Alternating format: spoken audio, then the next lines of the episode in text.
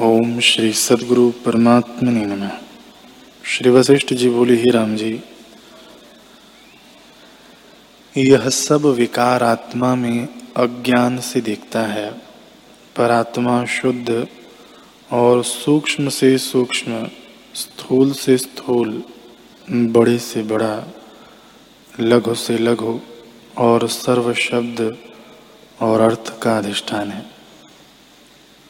हे राम जी ब्रह्म रूपी एक डब्बा है, उसमें जगत रूपी रत्न है।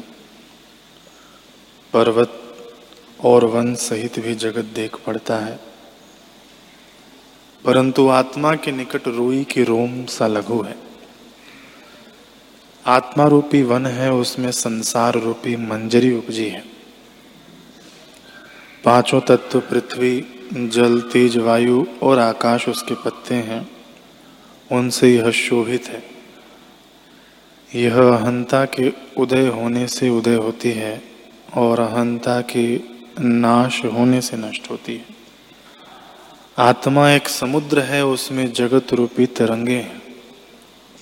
वे उठती भी हैं और लीन भी हो जाती हैं। आत्मा आकाश से संसार भ्रम मात्र है। हे राम जी जिस पुरुष को भोग रस नहीं देते, वही सुखी है। और जिसको रस देते हैं, जिसकी राग से तृष्णा बढ़ती जाती है, उसको ऐसा जानो जैसे किसी के सिर पर आग लगे और वह उस पर बुझाने के निमित्त तृण डाले।